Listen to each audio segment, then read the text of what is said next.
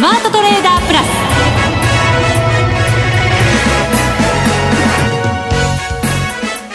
全国のリスナーの皆さんこんにちは。内田まさです。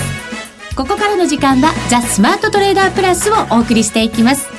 まずはこの方にご登場いただきましょう。国際テクニカルアナリスト福永博之さんです。こんにちは。よろしくお願いします。よろしくお願いいたします。はいさて、日経平均株価265円32銭安、14,534円74銭で終わりました。はい。4日ぶりに反落。うん、そうですね。まあ、あのー、まあ、戻しという意味で言いますとね、あの、結構こう窓を開けて、まあ、4日続伸だったんですよね。えー、あ、3日続伸ですよね。ねはい。3日続伸で4営業日ぶりに、あの、まあ、下落、反落したというパターンでしたけれどもね。はいあの、まあ、テクニカル的に見ますと、まあ、日経平均株価は実はあの高値から安値までの38.2%戻しが昨日、うん、それからあとトピックスは半値戻しを昨日達成してまして、はい、でなおかつその、まあ、いわゆるその3空ってやつですね。窓が3つ開いてで、まあ、値幅的にも達成感が出ていたところで、まあ、今朝といいますか朝方の、まあ、寄り付きの状況ですよね、はい、あの日経平均株価トピックスともにえー、これまちまちの状態で寄り付いたんですね。トピックスは若干プラス。で、日経平均株価はまあ小幅安。そうですよね。はい。で、ニューヨークの方も、あの、ちょっと、まあ下落して終わったりだとか、ええ、それからあと、まあ、為替市場ではまあ102円のまあ前半で終わってたりだとかですね。まあ、ちょっとなんていうんでしょうかね、あの、方向感定まらない中で、えー、寄り付いたところからですね、まあ一気にちょっと売られたというような、そんな今日はなんかカウンターパンチ食らったようななんかそんな感じじゃなかったですかね朝からね。そうですね。はい、まちまちといえば昨日のニューヨークもダウは上がってるけど、はい、あダウは下がっていてナスダックは上がっているという、ちょっと方向感つかみづらさはありましたね。そうですよね。えー、まあですから寄り付きの段階からまあ株式市場で言えばですね。えー、方向感探るところで、まあ、今お話したように、まあ、売りが出てきたということなんですけども、はい、まあ、この背景で一つ考えられるのは、やっぱり今週末、明日ですけども、うん、まあ、オプション S q ですよね。うん、で、まあ、今週、あの、火曜日がお休みでした。はい。ちょっとあの、火曜日お休みってなかなかね、最近はあの、ハッピーマンデーで、3連休になることが多いんですけど。確かにそうですね。はい。火曜日が休みで、まあ、間空くってことはあんまなかったんですけども、えー、えー、まあ、そういう意味では火曜日、こう、まあ、売買できなかった分、ひょっとすると1日ずれて、通常ですとあの、よく言われる、水曜日のアノマリがよく言われるんですけどね。それが、まあ、今日、まあ、水、木というふうに木曜日にずれちゃったっていう。そうか。S q 前のアノマリーですよね。はい、S q 前のアノマリーですね。水曜日が、荒れやすい。荒れやすい。でしたっけ？そうですね。えー、というところでですね、まあ、あ結果的にはこう売られてしまったと。で、あの、まあ、オプション S q なんかを考えるときに、あの、注意して見ておく必要があるのは、これ、あの、権利行使価格って言われるやつなんですよね。はい。で、あの、コールオプション、プットオプションっていうようなオプションの、まあ、あの、上がったら、えー、まあ、買う権利と売る権利っていうものをですね、売買するんですけども、うん、あの、コールオプションの場合のその権利行使価格、まあ、要は買う権利を行使する値段、これはあの、権利行使価格っていうんですけども、これの縦玉が多いところっていうのは1万4500円台なんですね。うん、あの、プットオプションの方もそうですね。はい、で、あと、コールオプションで上の方に行くと1万5000円。うん、ですから、昨日までは、まあ1万5000円をひょっとしたら目指すのかなっていうような、まあ、そんな、あの、動きが感じられたとこだったんですけども、まあ、今日寄り付きから上に行かずに下に行っちゃってですね、で、えー、どちらかというと1万4500円の方に、うん、まあ、近づいていると。はい、ですから、どちらかというと、こう、売り方がですね、えー、まあ今日はちょっと優勢になっちゃったっていうところなんですね。それも S q までに、はい、まあ、逆転するってことはもう、まあ、今晩ね、あの、ニューヨークがまた200ドル高とか、えー、まあ、200ドル高してもちょっと難しいかもしれませんね。1万5000円はね。ねはい。だから300円近く、そうです。上げていかなきゃいけないわけですよね。そうですね。1万5000円になるためには今日、そうか、もっとだ。はい、500円ぐらい上げないと、うんあの、戻せないということになり、1万5000円乗せられないということになりますんでね。ですから500円上げるっていうのはまあ、ちょっとどうかなという。今年っていうか600円、610円値下がりした時ありましたけどもね。はい、あの、上昇はまだ300円台ですかね。えー、400円上げたのは今年に入ってからまだ一度もないので、まあそういう意味ではまあそのあたりがちょっと明日、えー、S q ということで、寄り付きからどっち動くのか。まあ、これがやっぱり株式市場でいうところはちょっとあの注目されるところですよね。はい、はいこの後のコーナーでもそのマーケットの話をたっぷりいただこうと思います。さあ、それでは番組進めていきましょう。この番組を盛り上げていただくのはリスナーの皆様です。プラスになるトレーダーになるために必要なテクニック、心構えなどを今日も身につけましょう。最後まで番組にお付き合いください。この番組はマネックス証券の提供でお送りします。スマートトレーダー計画、よーい、ドンザ・スマートトレーダー計画用意ドン。このコーナーでは、今日のマーケット、また明日のマーケット、さらに先のマーケットについて、福永さんにお話を伺いたいと思います。はい。えー、まず解説をいただきましたが、オプション S q に向けての動きがあったのではないか、はい、そうですね。今日の動きでした。ええー、まあ、あの、これはね、あの、株と為替が、あの、比較的連動性が高いというふうに言われていても、はい、まあ、あの、オプションのその S q っていうのは、これは3ヶ月に1回、うん、えー、あ、ごめんなさい、オプションの S q は毎月ですね、失礼しました。毎月。毎月 S q が3ヶ月に1回。はい。ということでですね、あのー、まあ、これ、あの、定期的にやってくるものになりますからね。うんはい、で、なおかつ、株式市場特有の、あのー、まあ、あ売買が発生するということになりますので、うん、まあ、どちらかというと、為替市場、今日は、まあ、102円台でね、取引時間中、あの、一応推移してましたから、はい、まあそういう意味では、あの、200、一時、まあ300円以上値下がりしましたけども、まあそういうその300円以上値下がりするような外部環境にはなかったかなとは思うんですよね。はい。為替も、まあ102円台の半ばぐらいからずるずるずると前半ぐらいまでは、なんとなく嫌な動きで下がってきちゃった。そうですね。株が先なのか、為替が先なのかって、いつもね、ザラバでは注目されますけど。ね、はい。まあ、あの、株式市場、まあ、3時15分ですかね。あの、先物の取引も終わって、まあ、その後一回102円割ってますからね。うん、今日の段階で言いますとね、うん、えー、12日、今日13日ですね。13日の段階では一旦割り込む場面もあったりしてますから、まあ、そういう意味では今晩の海外市場で円高の方向に、触れるようですとね、ちょっと要注目かな、あるいは要注意かなっていうふうには思いますね。で、まあ、あの、イベントで言うとですね、これあの、株、為替両方に関係するところになりますけども、為替市場で言えば、実は、あの、一番こう注目されたのは多分今晩の、はい、あの、まあ、えー、新 FRB 議長、イエレンさんのですね、はい。えー、まあ、上院での議会証言。これ。11日に続いて、はい、今回が2日目ということになりますね。そうですね。11日は、あの、下院のね、えー、議会証言だったんですが、はい。まあ、今回、まあ、ね、同じような質問で同じような内容で終わるだろうっていうところだとは思うんですけども、えー、えー、まあ、予定されていたんですが、寒波の影響で延期と。あ、延期になっちゃった、ね、はい、延期になってますね。うん、ですから、まあそういう意味で言いますと、今晩あるのは新規の、週間新規の失業保険申請件数。はい。それからあと、まあ、あ小売売上高っていうのは1月のアメリカのね、小売売上高の発表もありますので、まあ、ちょっと気になるのはやっぱりアメリカのその寒波の影響っていうのはどこまで出てるのかですよね。うん。雇用はね、まあ数字が出てきましたので、はい、明らかにはなっていますけれども。そうですね。うん、で、どうもなんか予想以上に影響影響っていう言葉が ね、ちょっとあのまあよく聞かれるようになってますから、はい。そういう意味では1月の小売売上高、まあどんな風に推移しているのかね。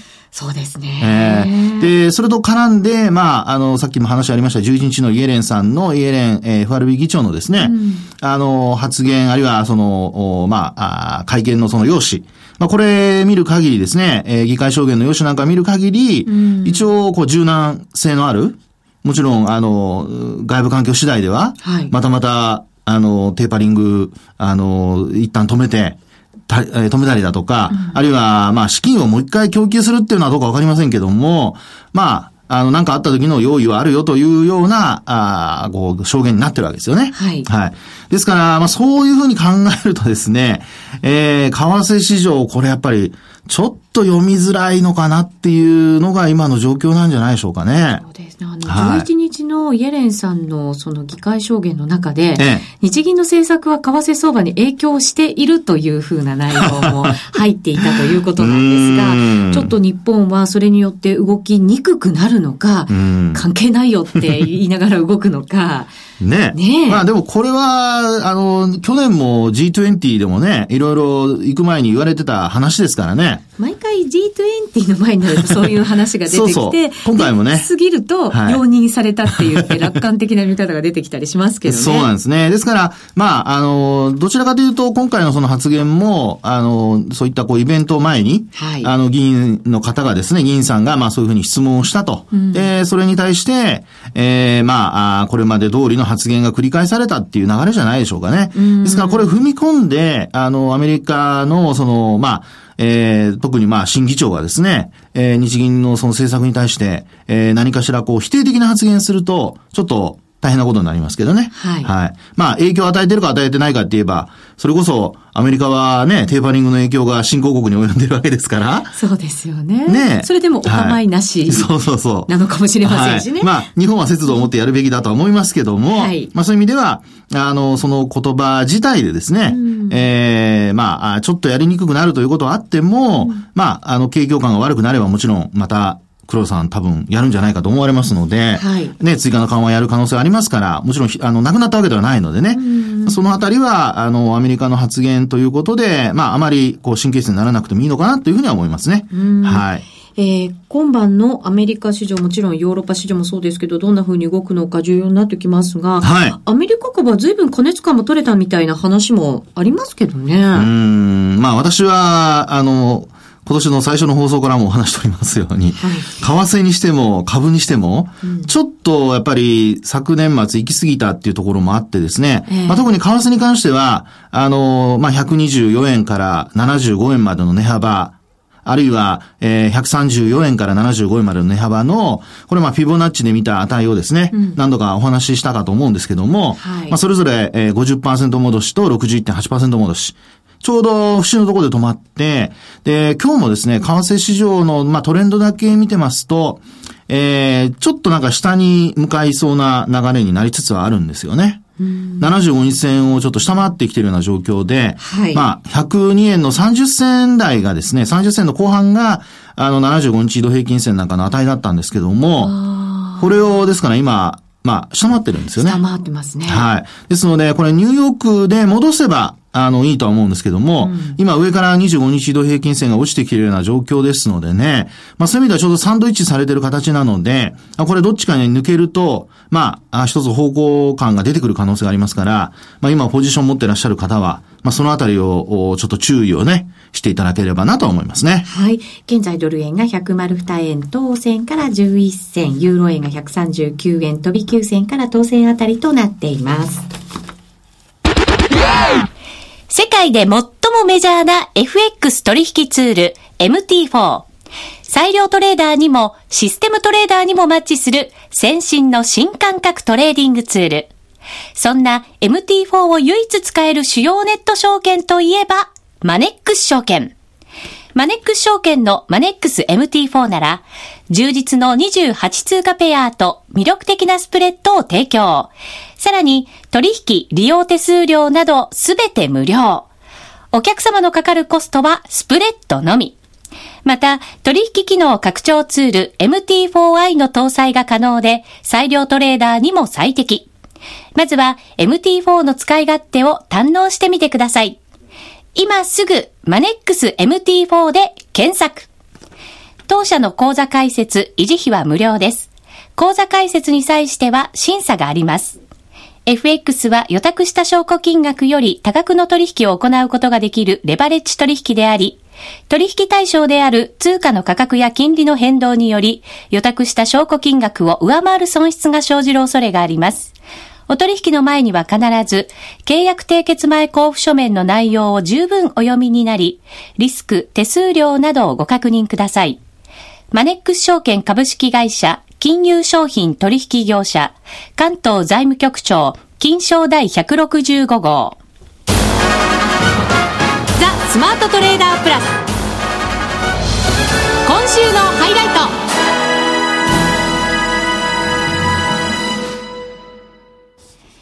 さて、このコーナーでは個人投資家の皆さんにご自身の取引手法や相場の見通しなどについて伺っていきます。今日はですね、男性ですよ。はい。はい。相良さんという方にご登場いただきます。相良さん。はい。こんにちは。こんにちは。よろしくお願いいたします。よろしくお願いします。よろしくお願いします。よろしくお願いします。まず、相良さんは専業トレーダーなんだそうですね。そうですね。あの、もともと商品先物会社で働いてましてえ、えで、まあ、毎日こう、相場の世界には身を置いてたんですけども、はい。まあ、自分でやったらいけるんじゃないかなとうん。思ったのが、まあ、きっかけですね。なるほど。そうすると、投資ということに関しては、はいえっ、と、身近に感じてらっしゃったと思うんですけれど、ええええ。たくさんある、その投資商品の中でなぜ FX だったんですか？そうですね。やっぱり為替ってすごい身近なものですよね。うん。で、まあ、あの、同時に取引高も非常に多いですし、はい。あ、流動性は多いですよね。そうですね。まあ、24時間できますしね。ええそういったところですごい魅力的に感じましたねう。ーん。FX 始められてどれぐらい経つんですか？えー、おそらく6年ぐらいじゃないでしょうか。?6 年ぐらい。はい。始めてからすぐにうまくいきました？いや、もう最初は結構痛い目にたくさんありましたね。例えばどんなことが起こったんですか？もう、ものすごいやっぱポジション、もうギャンブルトレードですね。たくさんポジションを持って。ポジションもたくさん持って、その始めた頃ってまだまだレバレッジがそんなに規制されてない時期ですよね。えー規制されてないですからね、ええ本当に今考えると恐ろしいことやってたなとへえ。思いますね。結構じゃあ、勝ったり負けたり激しかったんですえーか、あの、ジェットコースターばりですね。福永さん笑ってますけど。結構多いですよね、そういうふうにね。でもスタートの時はそういう方結構多いかもしれませんね。まあちょうど6年前とおっしゃると、やっぱりリーマンショック前後ってとこですか？ああ、そうですね。リーマンショックやられましたね。あ、そうですかや。っぱり。はい。まあ、あの、ポジションね、やっぱり、あの、逆の方向に持ってますとね、結構、ええもう持ってかれるとレバレッジが高い分、ね構きつくなりますよね。えーもう恐ろしいですね。ちなみに、はいえっ、と、その頃、はい一番多く損した金額ってどれぐらいですか？1日で400万円ぐらい。よく続けようと思いましたね。そうですね。やっぱりあのずっと相場の世界に身を置いてましてね。ええやっぱりあの面白いなと、それでも。うーん、痛い目にあってもそれでもやろうと。えーそうですね。へー今って、はいその頃とは全然違う投資ええスタイルだったりしますか、そうです。もう全く違いますね。ちょっと安心しましたね。そうです。今もギャンブルだったらどうしようと思いましたけど。え、今はどんな風に変わったんですか？まあそうですね。あの僕の個人的な考えとしまして、ええ。まあ相場ってまあ人と同じことをやらないのが基本だなとうん。へえ。いうふうに思ってましてね。同じチャート見て同じ相場の中にいて、ええみんな本読んだりして、え勉強したりもするじゃないですかえ。はい。でも違うことの方がいいんですか？そうですね。一般的にはこう、教科書的にはですね、まあちゃんとテクニカル分析やってですね、ええ。そしてまあ損切りもちゃんとしなさいというようなあの形だと思うんですけども、福永さんもそうおっしゃいますよね。そうですよ。はい。僕の場合まずあの損切りポイントをものすごく遠くに置きます。ええどれぐらい遠くに置くんですか？そうですね。うんまあまあ、まず常識的に考えてつけないだろうっていうようなところには置きますね。へえ。損するの怖くないですか？うんで、あの、その分ポジションを縮めるんですね。なるほど。うんで、もう何品も前提なんですよ。え、難品も戦略的に使っていく？そうです。あの、もう元々最悪のケースを最初に想定しまして、ええ。で、その時に、あの、もう最悪これぐらいの損は覚悟しようと、覚悟を決めまして、うん。で、難品することも計算に入れて、うん。そして、えー、まあ逆言ったらまあ難品もしますし、まあポジションはちっちゃくしますけど。そして利食い千人力と。あ、じゃあコツコツはい。利益も確定していく。そうですね。うーん。福永さん。はいテクニカルアナリストとしてはどうですか？いや、あの今のお話伺ってると、やっぱりテクニカル的な共通点はあるとは思いますね。ええというのは、あの、まあ、損切りのポイント自体を、まはいあ、ある程度、その、価格の値幅から想定されて、ええで、それで、つきそうもないっていうふうに考えられているところに、まあ、置かれているってところですよね。そうですね。はい。で、まあ、その多分、あの、つきそうもないっていうその感覚がですね、ええあの、まあ、えーまあ、相場にね、もともとお仕事でされてたということなので、ええまあ、そういう意味では多分感覚的なものをお持ちなんじゃないかと思いますね。あ、そうかもしれないですね。ええというのは、あの、まあ、人によってはですね、ええあの、その値幅を結構、あの、誰に聞いても同じ値になるってことはないので、はい。あの、人によっては広く取りすぎたりだとか、ええあるいは、まあ、広く取ったつもりでも実は狭かったりだとか、はいっ。てありますよね。そうですね。ええですので、多分そのね、えー相良さんはご経験から、あるいは相場見てる経験上から、はい。あの、ひょっとしたら頭の中にボリンジャーバンドがあるんじゃないかっていう 羨ましいですね、それ ね。ね。で、あと、やっぱり重要なことは、あの、そうは言ってもちゃんと損切りポイントを入れてるってところですよね。あ、そうですね。はい。まあ、最初にもう最悪、まあ、これ、まあ、この値段はつけないだろうと、まあ、はいで、そこから、まあ、でももし万が一その値段つけてしまったら、もうこれぐらいの損は覚悟しとこうとええええいうとこから逆算で、はい。あの、ポジション量を決定して、はい。でもな何品もしますし、うーん。で、利益出たらすぐ、利食い千人力で利食います。はい。まあやっぱり今のお話を伺ってると、やっぱりリスクコントロールができてるっていうところが、まあポジションの管理ということですよね。そうですね。はい。そのあたりがやっぱり、あの、まあ、これまで、その、おだいぶリスクをね、えーね大きく取りすぎたっていうところを、まあ、少しこう改良されて、そうですね。はい、やられてるっていうところで成功につながってるところなんじゃないですかね。そうですね。ギャンブルトレードで、いろいろ痛い目もありましたね。うんでもあのトレードってやっぱりそうやって自分に合ったトレードを自分で構築していくっていうことが大切なのかもしれませんね。そうですね。やっぱあの短期間で大きく儲けたいっていうのがまあ人情だと思うんですけどね。ええ逆に短期で大きく儲けたいっていう気持ちが落とし穴になったりですね。うん。だから逆、もう本当真逆の発想なんですけど、長期間で少し儲けられたらいいかなといういうようなあのスタンスでやると、まあ、あの精神的にもいいですしね。そうですね。確かにそうですはねい。そういえば相良さん、金も投資されてるんですよね。そうですね。どっちかっていうと、今 FX より金の方がメインですね。そうなんですか。はい。ええ金の魅力ってどういうところですか？そうですね。あの、まあ、金自体、僕は、あの、通貨と思ってます。うん。あの、円、ドル、ユーロ、金っていう感じでですね。はい。まあ、最強の通貨は金じゃないかとへいうふうに思っえて。ますね。それはどういった意味で？やっぱり、あの、こう、お札と違ってですね、うんまず印刷ができないですよね。あ、確かにはい。量が決まってるんですよね。量が、そうです。あの、地、地上在庫っていうのがオリンピックプールで3倍半って言われてまして、ええ。うんで、まあ、ほとんど、まあ、鉱山から取ってもあんまり、まあ、増えないですしね。うん。一方で、世界中見ますと、緩和、緩和、緩和で、ジャブジャブいってますから、はい。まあ、普通に考えたら上がるんじゃないかなと。うん。現物資産ですよね。うんね限りのあるですもんね。金はどうですか ?1200 ぐらいになるとポンと戻ったりしますよね。そうですね。ただ、やっぱ1200っていうのが、あの、鉱山会社の採算コストのところって言われてまして、ええ。だからそこでは支えられるだろうって言われてますね。うーん。長期的には上がっていく方向だとお考えですか？考えてます。あ、そうですか。そうです。うーん。まあ、あの、元、あの、FRB 議長のですね、ええ。あの、グリーンスパンさんはい。が、まあ、引退しましてね、ええ。な、何かの講演会に出た時に、ええ。まあ、いろいろお話しされてですね、ええ。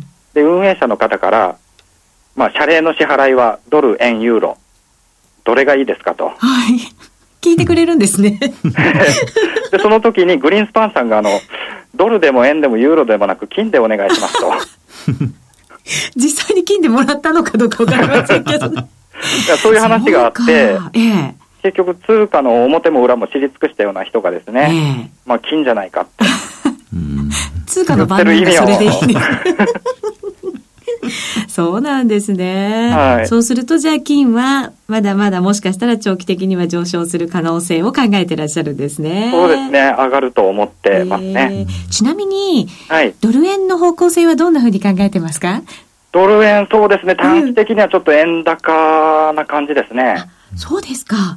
円高で。うんまあ、だいぶ、あの、円売りショートが積み上がってると思うんですね。うんまだまだこれ積み上がってるんですね。そうですね、うん。あの、あシカゴの IMM で7週連続で確か積み上がってた、えーあ売り持ちが減ってるんですけど、それでもまだまだ。あの、円ショートがあるって感じで。やっぱりもうちょっとポジションが解消できるまでは、今の流れちょっと重いかなっていう感じですか？そうですね、短期的に、ただ、まあ、あれですね、今、アメリカがこう表向きすごい好調なので、はい。